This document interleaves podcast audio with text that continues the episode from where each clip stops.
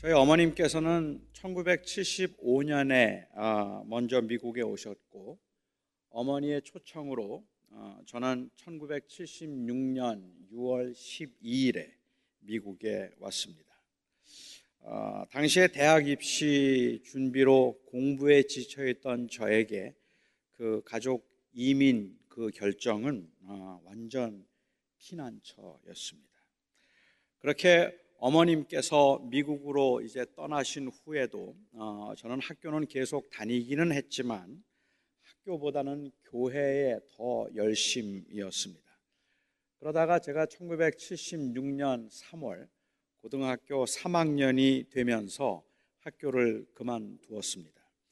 어차피 미국에 갈 건데 아, 학교를 계속 다니면서 공부를 한다는 게 저에게는 크게 의미가 없어 보였기 때문입니다.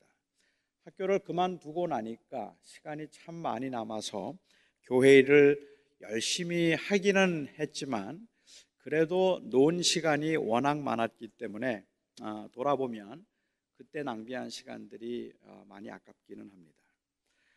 그런데요, 그렇게 해서 이제 미국에 갈 준비를 하고 학교까지 그만두고 미국 갈 생각에 온통 사로잡혀 있던 제가 당연히 문제가 없을 것이라고 생각했던 비자 면접에서 떨어졌습니다. 어, 아마도 그날이 지금까지도 제 삶에서 가장 당황스럽고 가장 무서운 어, 날이었을 겁니다. 이제 미국을 못 가게 되었는데 아, 지금 학교로 돌아가서 다시 입학을 하는 건 가능할까? 아, 그리고 내가 대학 시험을 볼 수 있을까? 일단 검정고시를 봐야 하나? 아니면 재수를 해야 하나? 내가 만일 대학을 가지 않는다면 이제 뭘 하고 살아야 되지? 뭐 이런 걱정들 때문에 잠을 이룰 수가 없었고 너무너무 불안했습니다. 그래서 저는 난생 처음으로 정말 간절하게 며칠 동안 어, 하나님 앞에 기도하면서 나를 미국에 가게만 해 주신다면 그러면 제가 뭐든지 다 하겠다 고 미국에 제발 갈 수만 있게 해달라고 그렇게 기도를 했습니다. 저의 이런 간절한 기도의 응답 때문이었는지 아니면 저희 아버님의 인맥 때문이었는지는 몰라도 일주일 후에 어, 대사관에서 다시 면접을 하러 오라는 연락을 받고 그리고 면접을 다시 해서 이렇게 미국에 올 수 있게 되었습니다. 비자를 받기 전이었지만 온 가족이 미국 이민을 결정하면서부터 그리고 특히 저희 어머님께서 미국으로 떠나시면서부터 제 삶은 미국을 중심으로 이루어졌습니다. 제 입에는 항상 미국 이야기가 있었고 제 삶에 대한 그 구상들을 다 미국을 중심으로 이루어졌고 제가 하는 모든 행동들도 사실은 미국과 다 연관이 어, 있었습니다. 한국에 살게 될 그 이 남은 짧은 시간의 실패 별로 두려움이 없었습니다. 그리고 또한 헤어질 모든 사람들에게 저는 너그럽고 싶었습니다. 저는 미국에 와서 미국 생활을 하면서 나그네 삶이 어떤 것인가 하는 것을 경험한 것이 아니라 사실은 미국에 오기로 작정하고 저희 어머님이 미국으로 떠나시면서 제가 올 때까지 1년 동안 한국에서 저는 나그네 삶을 경험했습니다. 그러니까 지금도 미국에 살면서 제가 나그네라는 생각이 들지는 않는데 한국에서 이제 미국을 오겠다고 결정하고 그리고 그 기간이 저에게는 나그네 인생이었던 나그네 시간이었던 것 같아요. 미국에는 가본 적도 없었고 미국에서 어떤 삶이 저를 기다리고 있는지 전혀 알지 못했지만 그냥 온 가족이 미국으로 어, 이민 가는 것이 구체화되면서부터 적어도 제 삶의 관점이나 아니면 자세에 있어서는 제게 미국 생활이 이미 시작되었다고 말해도 크게 과언은 아니었던 것 같습니다.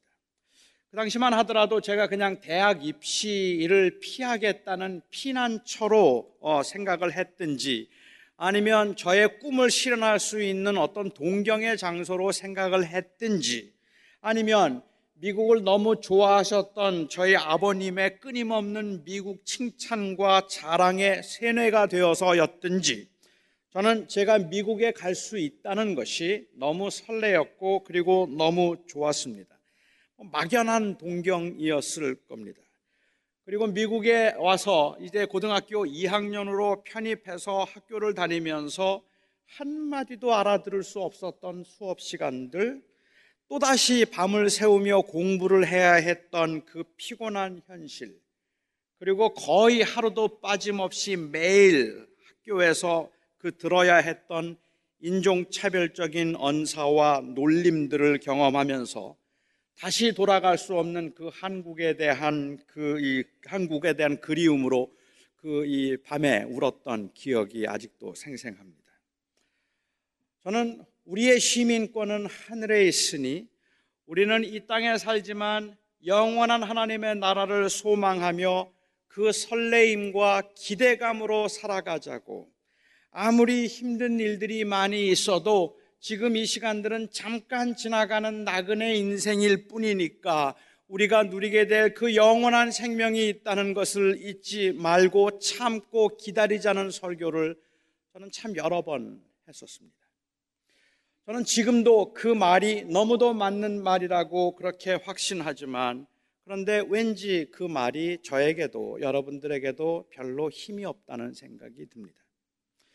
천국을 소망하며 사는 현대 그리스도인들의 삶을 보면 천국을 기다리면서 살아가는 그 하나님의 백성들의 삶은 마치 어, 이 절실한 도피처로 미국 이민을 결정하고 준비하던 저의 모습에 가깝다기보다는 현대 그리스도인들의 삶은 형제 초청으로 이 미국 이민을 신청하고 10년 이상을 막연히 기다려야 하는 그 사람들의 그 모습, 뿌리를 내리지도 못하고 그렇다고 열심히 살지도 못하고 그렇다고 세상을 포기하지도 못하는 그러한 아주 애매한 그 이 모습과 더 흡사하다 생각되기 때문이고 이 세상에도 이 세상도 사실은 꽤 살만해서 천국에 가고 싶은 마음이 그렇게 간절하지 않다는 것 때문이기도 합니다. 극심한 고난 가운데 있다면 천국을 동경할 수도 있겠지만 세상이 그래도 그만하면 살만하다고 생각하는데 그럴 수 있겠습니까? 그래서 아마도 우리의 모습은 천국을 사모하고 나그네처럼 살자고 말하지만 그 말이 현실감이 떨어지는 것 같다는 생각을 하게 된다는 말입니다. 제가 천당은 아니지만 자기가 살고 있는 것을 구구구당이라고 말하는 사람들은 정말 많이 보았어요. 아, 분당도 천당 밑이라고 말하고 그리고 시애틀도 구구구당이라고 말하고 LA 사는 분들은 LA가 구구구당 천보다 하나 모자란 살만한 곳이라고 생각하고 있는데 굳이 천국 가고 싶겠느냐 말입니다. 10여 년을 기다려야 했던 사람들에게는 어쩌면 처음에는 틈만 나면 혹시 대사관에서 온 편지가 없을까 하는 기대감으로 매일 우체통을 설레임으로 열겠지만 1년이 지나고 2년이 지나면 별다른 기대 없이 오히려 말씀드린 것처럼 뿌리를 내려 정착하지 못하는 그 애매함 때문에 점점 더 무기력증에 빠지게 되는 게 현실이 아니겠느냐는 말입니다. 요한은 요한복음에서 생명에 관한 이야기를 참 자주 하는데 많이 했는데 영생과 생명을 호환해서 사용한 듯 합니다. 그러니까 요한이 말하고 있는 이 생명은 어느 때는 우리가 이 땅에서 호흡하는 그 이 호흡을 가지고 살아가는 모든 순간들을 가리켜서 생명이라고 부르는 것 같기도 하다가 어느 때는 이 세상에서의 생명이 아니라 장차 우리가 누리게 될 우리에게는 지금은 좀 막연해 보이는 그 영원한 생명을 말하는 것 같기도 합니다. 예를 들면 요한복음 11장에서 예수님께서 마리다 마르다에게 이렇게 말씀을 하셨습니다. 나는 부활이요 생명이니 나를 믿는 자는 어, 이 죽어도 살겠고 살아서 나를 믿는 자는 영원히 죽지 아니하리라. 여러분 이 말씀이 무슨 의미라고 생각을 하십니까? 죽는 사람이 죽어도 살겠고 라고 말하면 그건 이해가 되는데 살아서 나를 믿는 자는 죽지 아니하리라 하는 이 말씀은 도대체 무슨 의미로 보아야 할까요? 예수를 믿는 사람들은 죽음을 경험하지 않는다는 의미는 당연히 아닐 겁니다. 예수 믿는 사람들도 다 죽으니까요. 여긴 단순히 영혼은 불멸이라서 죽지 않을 것이라는 말씀을 하고 있는 것도 아닙니다. 예수를 믿는 사람들뿐만 아니라 믿지 않는 사람들의 영혼도 다 불멸이기 때문에 그렇습니다. 또한 영원한 생명을 주님께서 말씀하셨던 이 영생은 예수를 믿음으로 얻는 것이니까 모든 사람들에게 당연히 주어지는 생명을 말하는 건 아닌 것 같습니다. 제가 이해하기에 주님이 하신 이 말씀, 예수를 믿는 자는 죽어도 살겠고 살아서 나를 믿는 자는 영원히 죽지 아니하리라는 이 말씀은 예수를 믿음으로 얻은 이 생명은 우리가 죽은 다음에 얻게 되는 것이 아니라 그를 믿음으로 이 땅에서 이미 시작되어 누리기, 누리게 된다는 의미입니다. 그러니까 영생은 죽음으로 시작되는 것이 아니라 믿음으로 시작되는 겁니다. 영생과 이 세상은, 영생은 이 세상과 단순히 분리되는 것이 아니라 이 땅에서부터 그 놀라운 특권과 생명의 풍성함을 누리기 시작할 수 있다는 것이라서 영생을 생명이라고 불렀습니다. 그러니까 요한에게는 예수 믿는다는 것과 부활한다는 것, 그, 그것에는 큰 차이가 없어 보입니다. 우리 5장 24절과 25절 말씀을 다시 한번 우리 그 맥락에서 한번 읽어볼 수 있으면 좋겠습니다. 요한복음 5장 24절입니다. 내가 진실로 진실로 너희에게 이르노니 내 말을 듣고 또 나 보내신 이를 믿는 자는 영생을 얻었고 심판에 이르지 아니하나니 사망에서 생명으로 옮겼느니라. 진실로 진실로 너희에게 이르노니 죽은 자들이 하나님의 아들의 음성을 들을 때가 오나니 곧 이때라 듣는 자는 살아나리라. 조금 복잡한 이야기라서 이 설교가 너무 딱딱해지지 않을까 싶어서 죄송한 마음이 있기는 하지만 저는 아주 굉장히 중요한 것이라고 생각하니까 여러분들이 이해하고 들어주시면 감사하겠습니다. 요한이 요한복음에서 생명이라고 표현한 것이 마태복음에서는 하나님의 나라라고 표현이 되었습니다. 그러니까 그리스도께서 이 땅에 오심으로 하나님의 나라가 이미 임하였고 그리고 그를 믿는 모든 자들의 그 제자들의 삶 속에서 그리스도의 주대심과 그 다스리심이 이제 시작되었지만 그렇지만 그 주대심과 다스리심이 온 땅에 온전히 실현되는 때는 주님께서 다시 오실 때입니다. 그때인 것처럼 우리가 예수를 믿음으로 우리가 새 생명을 얻었지만 그리고 영생이 시작되었지만 이 영원한 생명을 온전히 온전히 풍성하게 누리는 것은 주님이 다시 오시고 우리의 몸이 부활할 때입니다. 다시 말하면 제자들이 땅에 살고 있는 모습은 이미 임하였으나 아직 임하지 않은 그 하나님 나라의 긴장 가운데 살고 있다는 말입니다. 하나님의 나라는 이미 이 땅에 임하여서 예수 믿는 사람들은 이제 하나님이 나의 주님이시고 하나님이 나를 다스리십니다. 내 삶에는 하나님의 다스림과 주권이 있으니 하나님의 나라는 이미 내 삶 가운데 임하였습니다라고 하는 kingdom already. 이미 나에게 임한 kingdom already come을 이야기하지만 그러나 이 험한 세상을 살아가면서 여전히 나는 죄와 싸워야 되고 세상의 물결과 싸우면서 그리스도의 주대심이 온전히 드러날 수 없기 때문에 kingdom yet to come. 아직 임하여야 할 하나님의 나라 주님이 다시 오심으로 온전하게 이루어질 그 나라 사이에 긴장 가운데 우리는 살아가고 있고 그 긴장 가운데 살아가는 것이 제자라고 마태는 이야기하고 있습니다. 미국 이민을 결정하고 저희 어머님께서 미국으로 떠나신 후부터 제가 미국에 올 때까지의 그 긴장된 삶의 모습이라고 하면 조금 이해가 될까요? 이 말을 요한은 우리가 부활하여서 영원히 살 것인데 그 생명의 풍성함은 이 땅에서 이미 누리기 시작했다고 말하는 겁니다. 여전히 제가 너무 어렵죠. 그런데 제가 이 부분을 말하면서 강조하고 싶은 것은 의외로 단순합니다. 하나님 나라든 아니면 영생이든 우리가 자꾸 현재의 삶과 분리된 미래의 일로만 보려고 하는 것은 바람직하지 않다는 겁니다. 사람들은 대체로 천국 하면 떠오르는 것이 죽어서 가는 곳이라고 생각하고 영생도 죽은 다음에 시작하는 것이라고만 생각합니다. 물론 저는 우리가 죽어서 갈 천국이 있다고 분명히 믿습니다. 사람이 죽었다 부활해야 영원한 영광의 삶을 누릴 수 있다는 것도 저는 믿고 인정합니다. 하지만 천국이 하나님의 다스림을 말하고 영생이 하나님의 임재를 말한다면 하나님의 사람들은 이 땅에 사는 동안에도 하나님의 통치와 하나님의 임재를 경험해야 할 것입니다. 하나님의 통치는 죽어서 시작되는 것이 아니라 믿어서 시작되는 겁니다. 하나님의 임재와 그로 인하여서 우리에게 주어지는 그 생명은 죽을 때 경험되는 것이 아니라 그 아들을 믿을 때 시작되는 것입니다.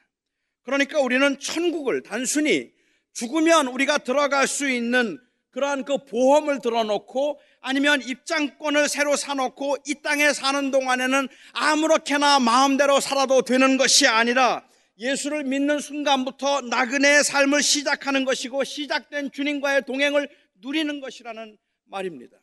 그런데 우리는 천국을 생각하면 자꾸만 죽어서 가는 곳이라는 생각을 하죠. 영생은 죽으면 시작되는 것이라고 생각을 해서 교회에 나와서 우리가 예수를 믿는다는 말의 의미는 천국에 들어가기 위한 보험을 들어놨다 생각을 하거나 아니면 천국에 들어갈 수 있는 입장권을 하나 사서 내가 내 뒷주머니에 차고 내 인생을 사는 동안에는 내 마음대로 살지만 죽어서 갈 수 있는 곳을 보장해 놓았다는 것 정도로 생각을 한다는 말입니다. 그러니까는 이 땅에 사는 동안에 우리는 이 세상에서는 이 세상의 방식을 따르면서도 일주일에 한 번, 두 번, 혹은 가끔씩 교회에 나와서 마치 보험료 지불하듯이 교회에 나와서 봉사하고 선교하고 예배하면 그게 천국 갈 준비하는 거라고 생각한다는 말입니다. 이 천국과 그리고 또한 우리의 삶을 분리시켜서 생각해서 나오는 일입니다.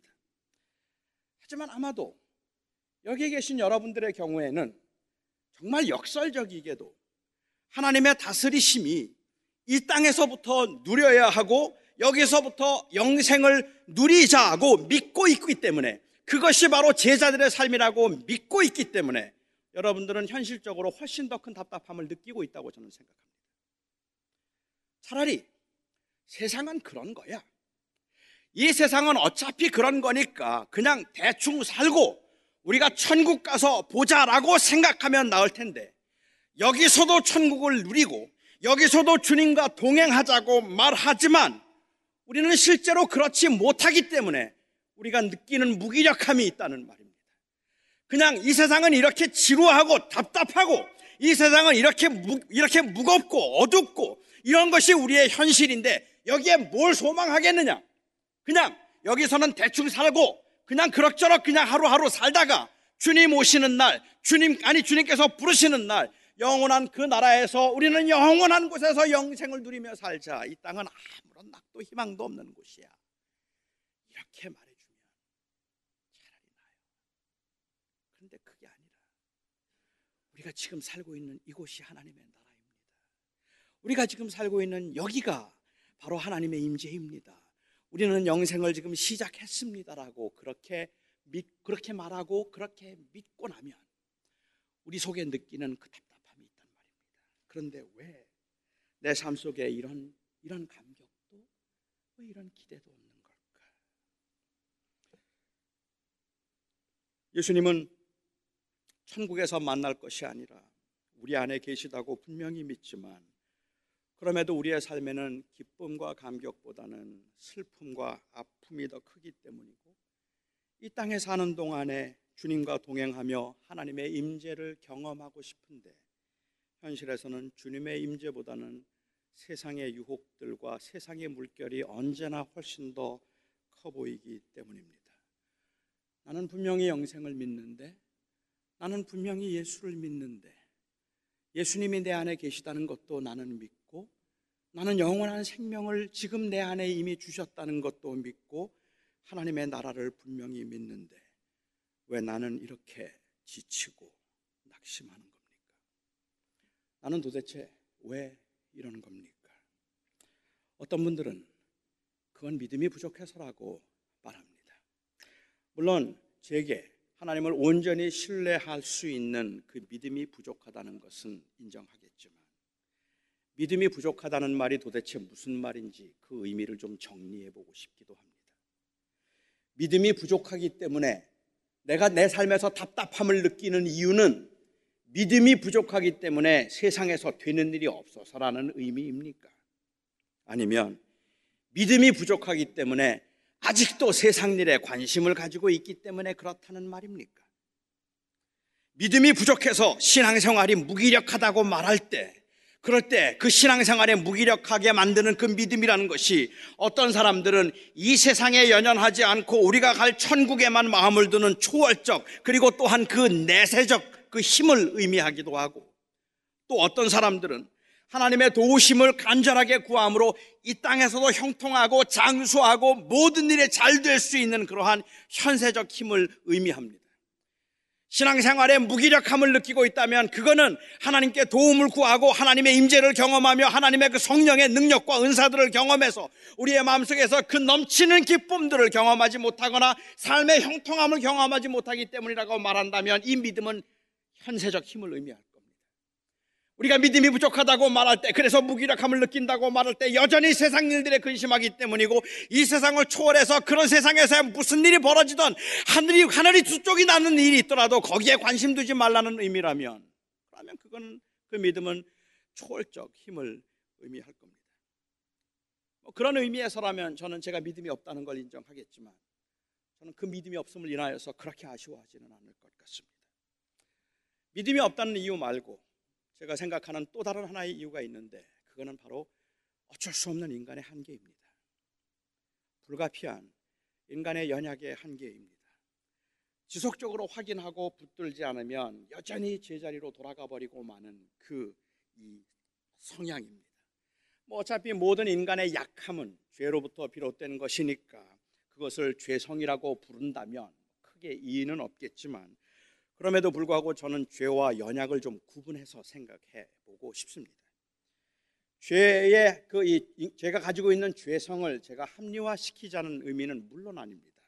하지만 때로는 이 불필요한 죄책감이 사람들을 자꾸 낙심하게 만들고 그리고 무기력하게 만들 수 있다고 생각하기 때문에 그렇습니다. 우리가 느낄 수 없는 그 현실감을 느낄 수 없기 때문에 갖게 되는 그 무기력함을 그냥 죄라고 부르는 것은 너무 아쉽다는 말입니다. 예를 들면 이런 겁니다. 저는 오늘 설교 본문을 준비하며 설교 말씀을 준비하면서 어, 이 5장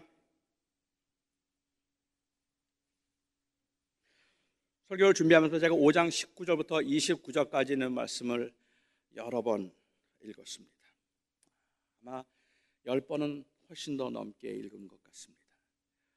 오늘 이 설교를 하기 위해서 주님의 말씀하신 이 말씀의 의미가 무엇일까? 그 뜻이 무엇일까? 그것을 좀 이해해 보려고, 느껴 보려고, 어, 그리고 설교 준비를 하면서 정말로 여러 번 이 구절을 읽었습니다. 처음에는 그런데 읽으면 읽을수록 답답했어요. 아니, 너무 답답했어요. 처음에는 이 본문을 가지고 도대체 어떤 설교를 해야 할지 설교 준비가 잘 안 되어서 답답함을 느꼈지만 나중에는 머리로는 이해가 되는데 도대체가 이 말씀이 마음에 와닿지 않아서 답답했습니다. 이 말씀은 너무도 귀하고 엄청난 말씀인데 도대체 이 말씀이 왜 내게는 이렇게 와닿지가 않는 걸까? 그래서 읽고 또 읽는데도 또 읽어보고 또 읽어보는데도 마음에 와닿지가 않는 거예요. 하나님이 우리를 사랑하셔서 우리 그 하나님의 아들을 주시고 그 아들로 인하여서 우리를 다시는 심판하지 않기로 하시고 그 아들을 믿는 자에게 영생을 주시고 사망에서 생명으로 옮기심으로 우리를 하여금 부활로 다시 나게 하셨느니라. 하나님이 우리를 사랑하셔서 그 아들을 주시고 아들로 그 아들로 인해 아무도 심판하지 않기로 하시고 그 아들을 믿는 자에게 영생을 주기로 하시고 사망에서 생명으로 옮겨 부활로 다시 살아나게 하셨느니라.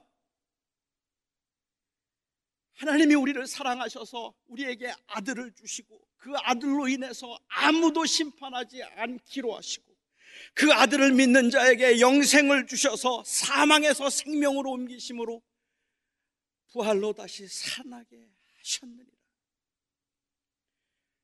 눈물나게 감사하고 충격적인 말씀인데 별로 감격스럽지가 않은 거예요. 이 말씀이면 다 된 건데 정말 그렇다는 생각이 들지 않는 거예요. 이 말씀을 묵상하고 생각하면 이 말씀을 정말로 믿는다면 우리가 이 땅에 사는 동안에 그 경험하는 고난, 슬픔, 이 정도쯤이야 아무것도 아니겠다 싶을 만큼 엄청난 선언인데, 왜 이 말씀을 읽으면서 여러 번 반복해서 읽고 또 읽는데도 그렇게 제 마음이 건조할까요? 이해가 안 되는 것도 아니고, 안 믿어지는 것도 아닌데, 이 엄청난 선언을 들으면서도 가슴이 뛰도록 설레지 않는 거, 이거 제가 병든 겁니까? 제가 병든 겁니까? 그런데 그것도 아닌 것 같아요. 이런 말씀들이 다 시시하고 시들하다고 생각되는 것도 아니고, 그래서 다 귀찮다든지 별로 중요한 게 아니라는 그러한 생각이 드는 것도 아니에요. 저는 이 말씀이 얼마나 중요한지도 알겠고 제게는 생명과 같은 것이라는 분명한 믿음의 고백도 제게 있어요. 다 믿어지고 다 알겠는데 그냥 먼 얘기로만 들려요. 그냥 먼 얘기로만 들려요. 생명, 영생, 죽음, 심판 이런 말들이 그냥 지금 당장 저와는 별로 그렇게 그 관계가 없는 말처럼 상관이 없는 말처럼 들렸단 말입니다. 내가 오늘 이 이야기를 오늘 이 본문에 있는 이 영생과 생명의 중요성에 관한 이야기를 한다면 우리 교인들은 정말 위로를 받을 수 있을까? 조금 더 현실적인 이야기를 해야 마음에 와닿는 건 아닐까? 이런 생각을 하면서 저는 준비하는 내내 사실은 지난 목요일 오전까지도 내 마음에 별로 큰 감동이 없는데 그냥 차라리 이전에 했던 어머니 주일 설교를 꺼내서 다시 하면 그게 낫겠다 하는 생각이 그 마음이 흔들렸던 것도 사실입니다. 그리고 저는 그냥 단순한 저의 합리성이 아니 합리화가 아니라 저는 이걸 제가 지금 죄를 짓고 있는 것이거나 병이 들어서 이렇다는 생각이 드는 것보다 이게 바로 어쩔 수 없는 인간의 연약한 한계겠구나 하는 깨달음이 저에게 있었습니다. 이게 바로 저의 연약함이구나. 이게 바로 인간들이 경험할 수밖에 없는 그러한 인간의 한계구나라는 생각을 하고 오히려 그게 저에게는 위로가 되어서 그냥 그 한계를 여러분과 나누고 싶은 마음이 들었습니다. 아마도 그러한 그 인간의 연약한 한계 때문에 그 연약한 한계 때문에 은혜가 아니면 안 된다는 생각이 더 드는 것 같아요. 우리가 그것을 어떻게 느끼고 어떻게 마음의 감동을 느끼고 어떻게 그것이 나에게 와닿는가 하는 것보다 그렇게 느낄 수 없는 게 인간이구나. 그래서 그 하신 약속대로 그를 믿는 자에게 구원을 주신다는 이 사건이 위대하구나라는 생각이 들었단 말입니다. 사실 죽음의 문제는 살아있는 모든 사람들에게도 가장 심각하고 가장 궁극적인 문제임에 틀림이 없지만 살아있는 사람들에게는 이 죽음이 그렇게 얼전트하게 다가오지 않습니다. 그렇게 긴박한 게 아니라는 말입니다. 죽음은 모든 사람들이 반드시 경험해야 되는 가장 현실적인 사건이지만 죽음을 실감할 때까지는 모든 사람들에게 가장 비현실적인 사건입니다. 가까운 친지, 가족, 그리고 또한 그 가까운 친구의 죽음 앞에서 우리가 아, 사람은 정말로 죽는구나 라고 그 죽음을 실감한다고 하더라도 그 죽음을 실감하는 그 센티멘트를 우리가 느낄 뿐이지 하루만 지나도 죽음은 비현실이 되어버립니다. 그건 인간의 약함이라고 저는 생각합니다. 가까운 사람의 죽음 앞에서 인생의 무상함을 느끼지만 당장에 허기진 배가 인생 무상보다 더 시급해지는 것은 시간 문제입니다. 하지만 아마도 지금 병상에서 아주 치열하게 투병을 하는 분들이나 가족들, 그리고 죽음이 눈앞에 보이는 분들에게는 죽음, 영생, 심판, 이런 말들이 그 어떤 단어보다 더 살아 움직이는 말들일 것입니다. 그들이 믿음이 더 좋아서가 아닙니다. 그들에게는 그것이 더 현실적이기 때문에 그렇습니다. 그들에게는 그들이 믿음이 더 좋아서 지금 죽음에 관한 이야기를 그리고 지금 심판에 관한 이야기를 진지하게 고민하며 살려달라고 말하는 것이 아니라 그들에게는 죽음이 정말로 가깝게 현실적으로 느끼기 때문입니다. 우리의 문제는 죽음을 안 믿는 것이 아니라 죽음이 그렇게 얼전하지 않다는 것입니다. 우리의 문제는 우리가 영생을 믿지 않는 것이 아니라 하나님의 나라와 천국을 믿지 않는다는 것이 아니라 이 땅에 사는 동안에 그 하나님의 나라와 천국이 그렇게 가깝게 와닿지 않는다는 것 때문일 겁니다. 그래서 지금 여러분들에게 죽음, 영생, 심판, 부활에 관한 이 설교는 마치 틀림없이 분명한 것이라 할지라도 이 설교를 통해서 여러분들의 마음속에 설레임과 그리고 또한 그 강력한 감동이 있기를 기대하는 것은 형제 초청으로 이민 수속하고 10여 년을 기다려야 하는 분들에게 미국으로 인한 그 설레임이 일이 손에 잡히지 않을 만큼 흥분될 수 있기를 기대하는 것과 다를 바 없을지도 모르겠다고 생각합니다. 제가 아는 어느 분은 형제 초청으로 어, 이제 미국을 오셨는데 어, 이민 수속하고 14년 걸렸다 했습니다. 그렇게 14년 동안을 그냥 막연하게 기다려야 됐던 그분이 그, 그 주어진 14년 동안의 세월을 마치 오늘일까 내일일까를 생각하면서 그에게 주어진 삶에 대한 어떠한 책임도 무시한 채 그냥 난 미국 갈 거니까 미국 가야 돼 라는 생각으로 그렇게 그 우체통을 매일 뒤지면서 14년을 똑같이 한결같은 마음으로 살았다면 저는 그 삶을 결코 건강한 삶이라고 부를 수 없을 거라고 생각합니다. 물론 처음에는 감격이 있었겠지만 10년, 20년을 기다리면서 그 감격을 지속적으로 유지할 수 없다는 것. 그것이 바로 인간의 한계입니다. 요한은 그래서 영생을 얻었다는 말을 과거 시제로 말하고 있습니다. 미래의 일이지만 너무 분명하고 확실한 일이라서 과거로 말하고 있는 것이 아니라 영생을 단순히 미래에 누리게 될 것이 아니라 지금 그리스도와 동행하며 누리기 시작해야 할 삶으로 말하고 싶기 때문에 그는 그것을 과거 시제로 말하고 있는 겁니다. 천국과 영생을 내세적인 것이라고 말하지 않고 지금 우리의 삶의 방식으로 말해야 한다는 것입니다. 영생에 대한 감격이 있는가? 천국에 대한 그리움이 있는가? 정말로 지금 그 하늘나라에 대한 그 느낌이 여러분들에게 얼마나 강력한가 보다는 지금 내가 어떻게 살아야 되는가 하는 그 현실을 고민해야 된다는 말입니다.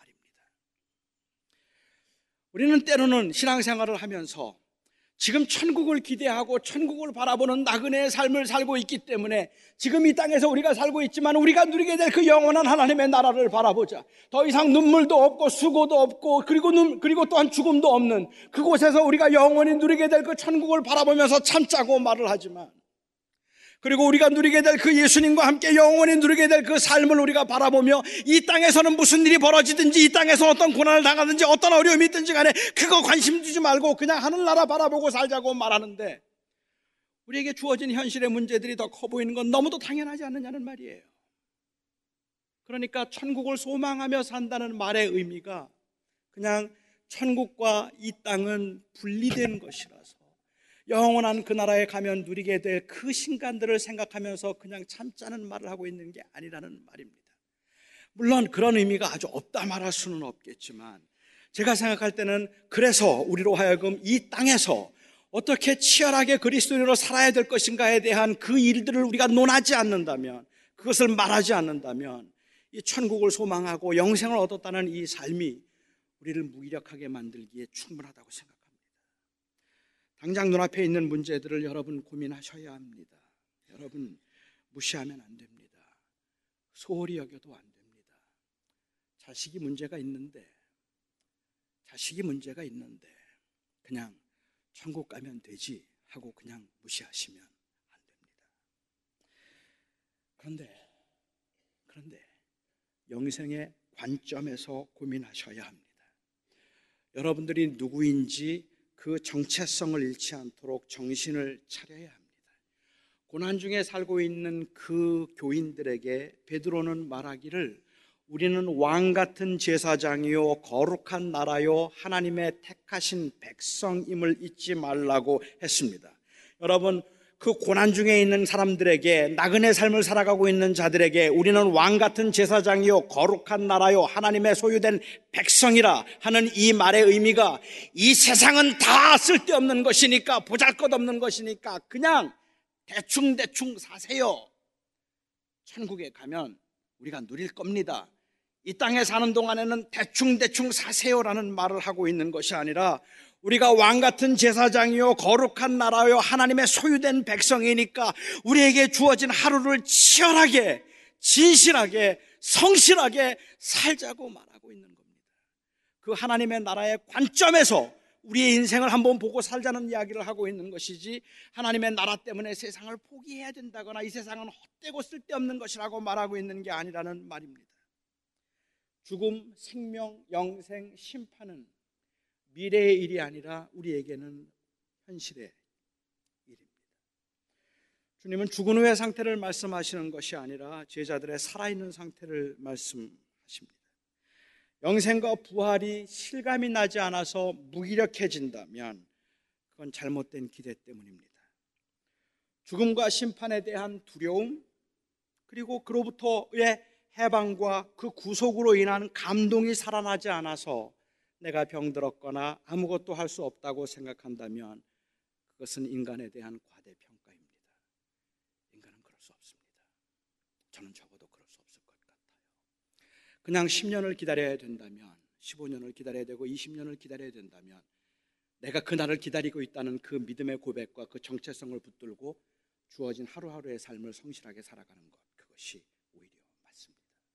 그렇게 사는 것이 주님의 날을 기다리는 영생을 이 땅에서 살아가는 사람들의 모습입니다. 우리가 가야 할 천국이 틀림없이 있지만 지금 우리에게 천국은 우리가 제자로 살아가고 있는 이곳입니다. 나는 제자로 무엇을 하며 살아야 되는가? 나는 제자로 이제 어떻게 살아야 되는가? 하는 것이 우리에게 주어진 현실적인 문제이지. 우리가 바라는 그 영생과 천국이 우리가 가야 할 곳이기 때문에 이 땅은 다 부질없는 것이라고 포기한다면 우리는 영생을 잘못 살고 있는 겁니다. 바울은 아니 오늘 요한은 영생은 이미 시작되었다라고 말합니다. 그 말은 천국에서 누릴 그 기쁨을 여기서 누리라는 이야기를 하고 있는 것이 아니라 우리는 이제 이 땅에 사는 동안에 그 천국을 믿는 제자로 살아가야 한다는 말을 하고 있는 겁니다. 지금 우리에게 주어진 그 순간들이 얼마나 귀하고 소중한 시간인가를 말하고 우리에게 주어진 그 삶에서 내가 제자로 살아가기 위한 그 치열한 고민과 그리고 제자로 살아가기 위한 그러한 그, 그 아픔이 이것이 현실이 되어야 된다는 이야기를 오히려 하고 있는 겁니다. 기도하겠습니다. 살아계신 하나님, 우리는 영생을 믿습니다. 우리는 천국을 믿습니다. 그런데 주님, 우리는 때로는 천국과 영생을 믿지만 그 천국의 화려함과 그 영원한 생명의 영광스러움을 우리가 이 땅에서 누리지 못하는 것 같아서 우리가 이 땅에 사는 동안에 그 천국의 아름다움과 그 화려함을 우리는 생생하게 느끼며 살지 못하는 것 같아서 우리가 무기력하고 그리고 우리가 병든 신앙인이라고 생각할 때가 있었음을 고백합니다. 아버지 하나님, 우리의 삶은 그렇게 그렇게 화려하지 않아서 거친 풀밭과 같고 그리고 사막의 길과 같다 할지라도 저희가 감히 우리가 천국 생활을 여기서 하고 있다고 말할 수 있으면 아버지 하나님 우리에게 주신 그 영원한 그 생명의 관점에서 우리는 우리에게 주신 삶을 살 것이기 때문입니다. 거룩하신 하나님께서 우리 사랑하는 성도들을 지켜 주셔서 비록 삶이 고되지만 포기하지 말게 하시고 비록 삶이 혼동 가운데 있다고 할지라도 거기가 하나님께서 우리에게 주신 현장인 것을 잊지 않게 하여 주시옵소서. 예수님의 이름으로 기도하옵나이다.